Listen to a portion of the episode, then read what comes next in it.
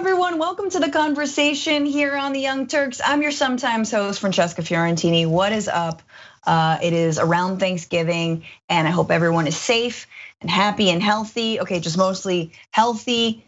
What is happiness in the year 2020? I don't know. But my first guest is gonna help us find a little bit of it. She is the co creator of The Daily Show, the founder of the reproductive rights action organization called Abortion AF. And she's got a new stand up special. Uh, did I mention she was a comic uh, called Corona Borealis that she filmed all in quarantine? Please welcome Lizz Winstead. Hey. What's going on, Lizz? Just here with you, hanging out, you know, just doing it like everyone, you know, figuring out how to make isolation great again. Absolutely, except um, Zoom stand-up shows were was not good enough for you in the year 2020, and you decided to film a special. I did. I did. Tell me about it. I'm somebody who responds to the world. You know, it's it's what I do. And I grew up in Minneapolis and I live in Brooklyn, both. And so being quarantined in New York City in the height of the pandemic, and then watching my city burn because of the murder of George Floyd, and just, I mean, it wasn't even because of the murder of George Floyd, it was because of so much uh, of police brutality and violence. And the latest was George Floyd. Yeah. Uh, and then this election we were having, um, I was like, I need to respond to this. And so I came back to Minnesota and I decided to do a show where it was shot in two parts. The first part was 20 people in kayaks in water, and I'm on the shore of a lake. um, totally socially distanced, just a crew of 10 people. We all built the set. We oh, all uh, designed the set. I made food for the audience, these special individual meals where I baked and cooked. Um, and then people got in these kayaks. And then I couldn't do a show about 2020 without having the election. So I um, had 18 people around six fire pits in a 19 degree evening a week ago. and I finished out my show in this wooded setting um, and sort of did this three quarter wrap up of the world and kind of examined COVID, what that felt like for me, what I was doing, sort of uh, systemic racism, my own examining sort of my own white privilege and how I played a role in that, and then just breaking down the election and what it feels like to vote for somebody who is better than the person in office, but then mm-hmm. realizing that now our work is to hold them accountable. And so right. I took it all together and I barfed it out in this crazy DIY show.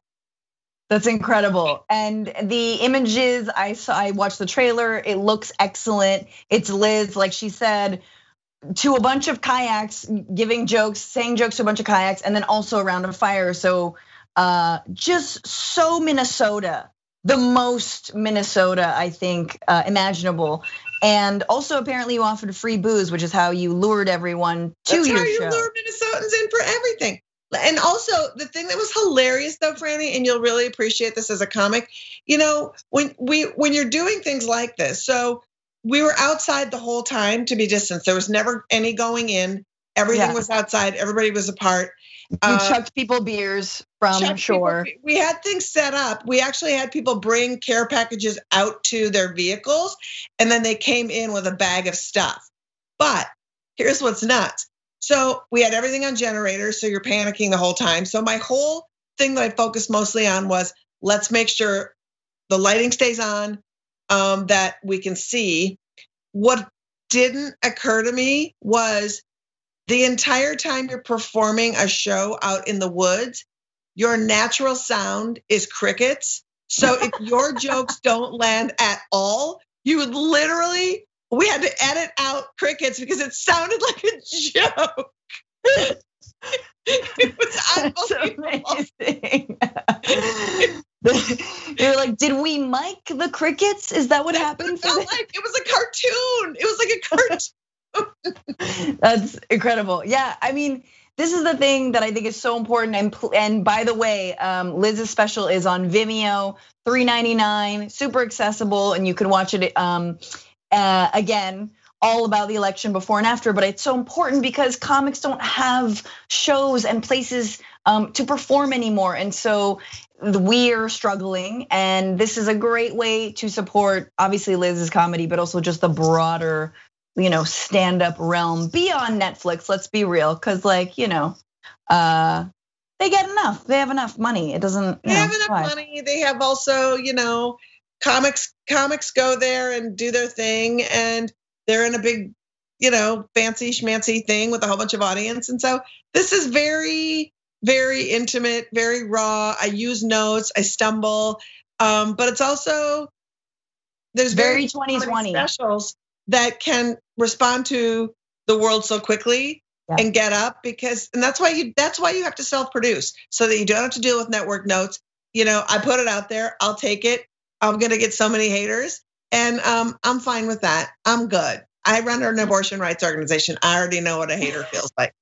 Never Lizz Winstead, uh, someone who has never been afraid of haters, uh, never let them keep her work down. And part of that work, obviously, is continuing um, being at the helm of Abortion AF, which is, I think, in and of itself, such a groundbreaking organization because of the way that you tackle reproductive rights with a lot of levity and humor and and and honest um, personability, if I can even say that, why do you feel like abortion af does that like why why create a, a, reproductive rights organization that like isn't afraid of comedy and mocking the other side i think you know for me the main thing is so for the years that we've talked about abortion we've talked about it using the narrative of anti-abortion extremists and activists and I believe that abortion is normal. I believe that abortion is a part of healthcare. And I don't believe abortion is any of the things they say it is. So why can't I use humor when it comes to making fun of the people who are hell bent on destroying bodily autonomy for people, just like any other orc who is out there who is just living, feeding off misogyny like a host. Uh, they need to be taken down. And the best way I know how to take people down and to call out garbage is to do it through humor. Yeah. Uh, I believe you once said to me in an interview that it was very difficult um, to mock Trump. I mean, it's easy to make fun of him, but but um, almost like not rewarding because he is a walking satire himself, and you know that like look at him, like look this the entire administration. Now that he maybe will be gone soon, you know, still fingers crossed. Um, what are you looking forward to in a Biden administration, and specifically from the right, from you know beyond comedy, but from reproductive rights?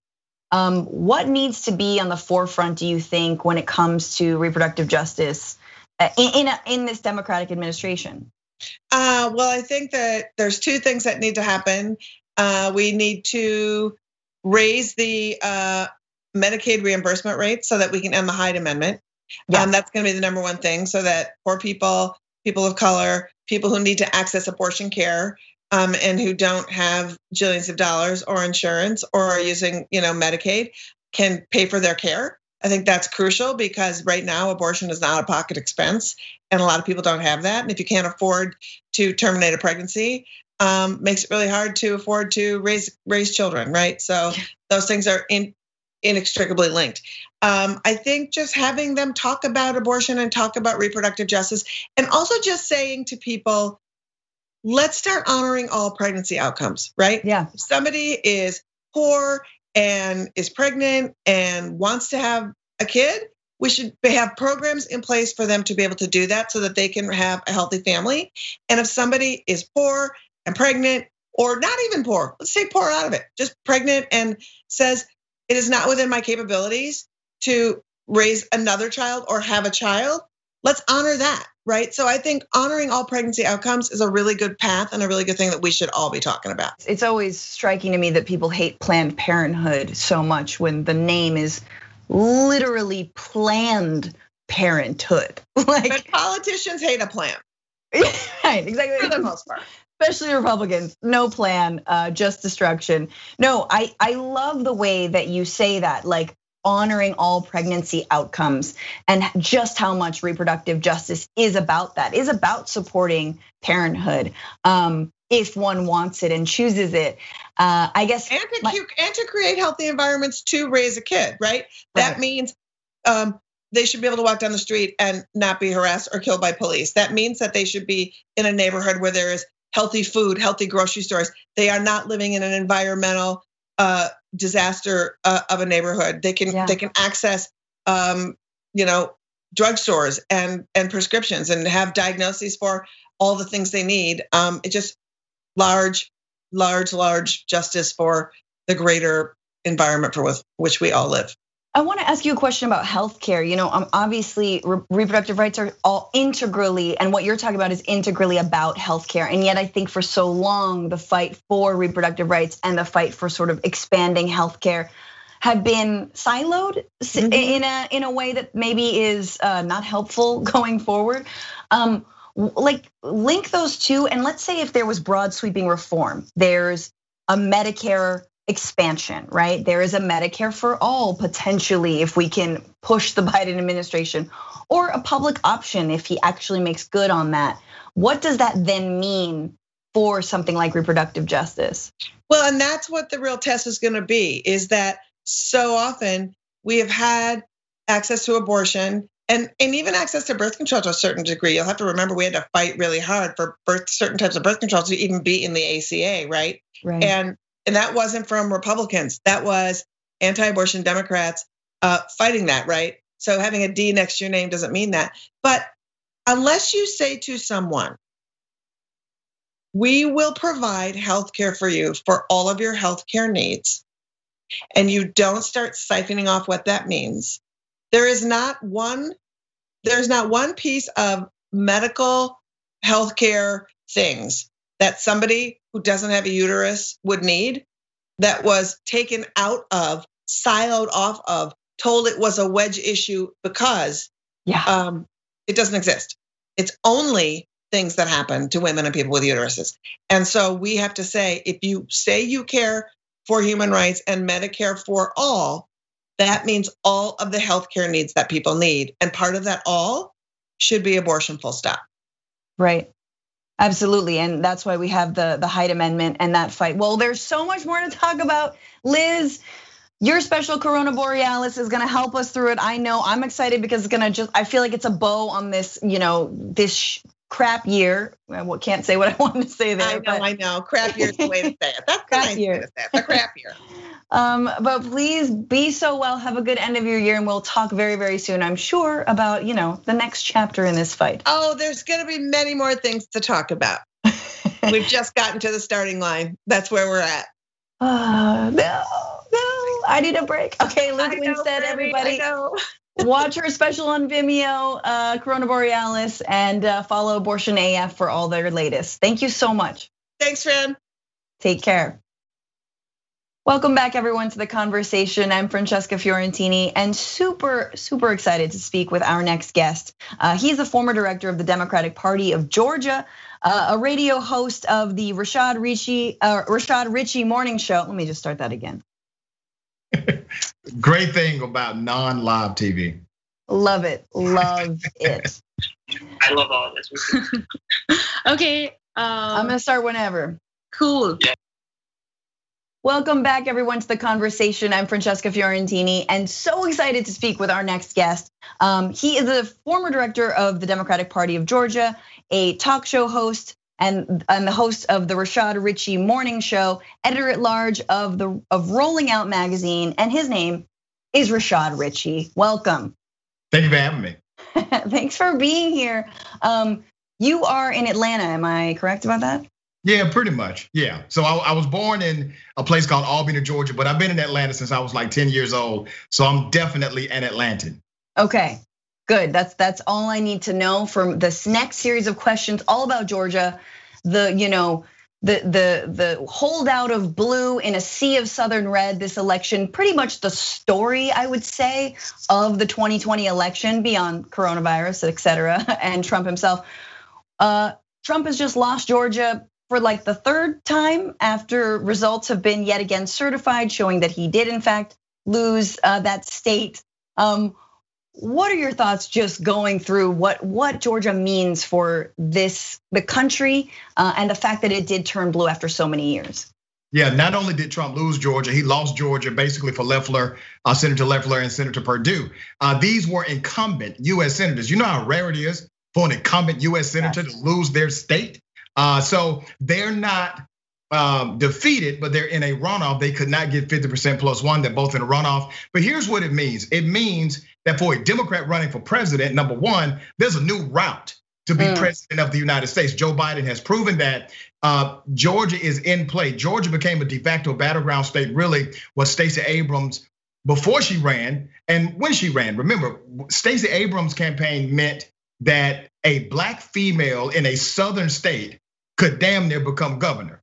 Uh, but she did engage in a lot of direct voter engagement before she uh, did her historic run. She engaged through voter registration. And we see that those elements, grassroots campaigning, it works. It has always been the Democratic stronghold. They need to continue doing it. And was that some of the strategy that you were trying to lead them to when you were uh, working with the Democratic Party in the state? And and you know, I mean, I feel like this is the lesson we've all we've all learned from it. And yet Democrats often will be like, no, no, no, we've got these other consultants and they're gonna tell us what to do. Meanwhile, the grassroots is like, no, no, no, we know. Let me tell you something. I had a lot of frustration and a lot of joy being the director uh, and chief strategist for the Georgia Democratic Party during the years I was there. But I would jokingly tell my friends 50% of my time I'm fighting Republicans, the other 50% I'm fighting Democrats, right? right? So there was always this sentiment in the state that I disagreed with and I fought against the ideology. And it was that somehow a Democrat could only win the state of Georgia if they ran to the middle. Okay, mm. Stacey Abrams proved that model to be wrong. Before Stacey Abrams ran for governor, we had a guy named Jason Carter. Jason Carter, state senator, lawyer, very charismatic young guy, remarkable individual. He's the grandson of President Jimmy Carter. He ran, he gets the nomination, he goes to the middle once he yeah. gets the nomination. Well, he got close, but Stacey Abrams got closer, and she was a black female. She right. got closer because she actually excited the base and she ran toward the progressive wing of the party rather than away from it. I was there the night that she didn't concede, and rightfully so because of how much. Uh, you know, uh, voter suppression there was, and and Kemp running running his own election, and the energy in that room. It was clear that even just a few short years later, that George something big was going to happen in Georgia. Now you got Republicans running scared, okay? Loeffler and Perdue, like you said, they have to go to runoffs in January. What are your thoughts on the prospect of them winning that? What has to happen for or for them to lose that, for Democrats to take those seats? Well, let me tell you this: these cats are imploding. Loeffler and Perdue. Their first action was to call for the mandated resignation of the Secretary of State of Georgia, who's Raffensperger. He's the chief elections officer. They provided no proof, no evidence that some massive voter fraud took place. Only the fact that they did not win. And, and you have to imagine, well, are you telling him to resign because he didn't do something to make you win? Uh, right. Because obviously there was nothing else they could go on. But here's what's happening. In Georgia, there's a real opportunity here for them to win, for the Democrats to win both US Senate seats. Here's why. Perdue and Loeffler, as a campaign strategy, decided not to run on policy. They decided not to run on accomplishment nor achievement in the US Senate. They ran squarely on the fact that they voted 100% with Donald J. Trump. Mm. Donald J. Trump is a lame duck president. He's the lamest duck president we've ever had. This guy is sitting in a room locked in four uh, corners, basically tweeting to the rest of the world, and he's not even coming out to excite the base. Right. Who do we have here in Georgia a few days ago? Mike Pence. Nobody gives a damn about Mike Pence in the Republican Party, but he's the guy they sent because Trump refuses to come out and stump for these individuals. As a matter of fact, during the last rally, Loeffler and Perdue completely left Trump's name out of their speeches. Wow. 100%. That is going to severely weaken them, weaken them in a runoff. And we know runoffs are all about base turnout. Sure. Absolutely. And I think uh, just building on what already happened for Democrats uh, in this election will will could go a long way, right? In terms of riding them and seeing if you know, the entire Senate, really, the entire country is staring at Georgia. I'm waiting on bated breath to see what happens. But I want to turn to a Biden administration and generally your thoughts on particularly um, the idea that that they really have to go big. We're in the middle of a bunch of crises right now, and it seems like Democrats are starting to understand that they need to really deliver for the American people. Otherwise, we're going to have another Trump, if not Trump himself, run in four years and potentially win again, right? Um, what are your thoughts on that? That going big, and and I guess specifically when it comes to something like criminal justice reform, racial justice, and, and everything that 2020 has been about, which is you know demanding reining in police somehow. Yeah, uh, they got to go big or go home. Okay, that's what has to happen now. I had the great opportunity to have Senator Cory Booker as my co-host on my radio show on election day. All right. Oh. So we're talking about what should happen, what may happen. But I made it very clear to Senator Booker if you all get this opportunity, right, to where you have Joe Biden, you have Senator Harris, uh, and you may actually be able to control the Senate, right? Yeah. If yeah. you get this opportunity, you have to take advantage of it immediately. You cannot wait for a consensus from Republicans or moderates. You have to do what you need to do within the first few days of that mandate. And if the Biden Harris campaign learned anything, I hope they learned from the Obama era that you cannot simply wait and hope for good gestures to come from the Republicans and hope that somehow they start seeing things the way you see them. You have to get in and do it quickly. I'm looking at not only criminal justice reform, reimagine policing, as mm-hmm. well as the conversation of reparations. Remember, Senator Harris is the co-sponsor to Senate Bill 1083, which is the mirror version of, of House Resolution 40. That's your reparation study bill. Those right. things need to be on the table. Higher education access. We have to do massive social reform as it relates to these items, and it has to be done, to, in my opinion, within the first year of this administration. Absolutely. I mean, I think that even just the we remember this is an exploratory discussion of reparations. It doesn't mean it's going to happen, but it is so important because we don't we don't even know our own history, right? Clearly, we don't know our history. We've got 71 million people still voting for a racist like Donald Trump. Um, where do you feel like where do you feel like this energy goes from the Black Lives Matter movement, knowing that it is going to be an uphill battle to actually get Republican or Democrats to deliver. Um, you know, what are, what are your thoughts on like the people who've been galvanized and who've been politicized by just this moment, um, who may be disillusioned going forward? You know, Black Lives Matter should receive so much credit for saving this country. And here's why they successfully did something that the media could not do. They successfully did something that Democrats could not do. And that was to polarize Trump as the man he actually is. They did what I call contrast politics. The media tried to do it.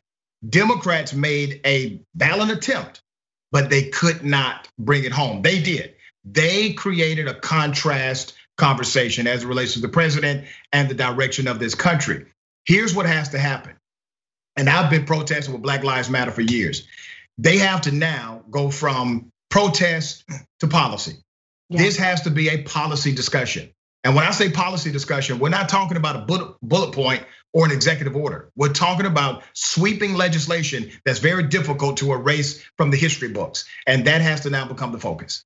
Absolutely. Um, we, I talked about on on uh, a podcast of mine. Quick plug for the Bitchuation Room, but uh, you know, LBJ was not a non-racist guy, and he signed the Civil Rights Act because of the amount of pressure they made him. Yes. Yes. So even someone like Biden, who absolutely uh, was definitely not progressive's first choice, can be pressured to do the right thing. Um, yes. Rashad Richey, any any final words of uh, or thoughts after this election? You know, for everyone, don't let up. Even though there's a victory celebration across this country, more than 80 million people voted uh, for the Biden-Harris ticket. We still have to hold the powerful accountable. Absolutely. Rashad, thank you so much for joining us. Make sure everyone to listen to his show, The Rashad Richey Morning Show, and also check out Rolling Out Magazine. And of course, he's been on the Damage Report, such a friend of the of uh, of TYT. Thank you so yes. much. Thank you.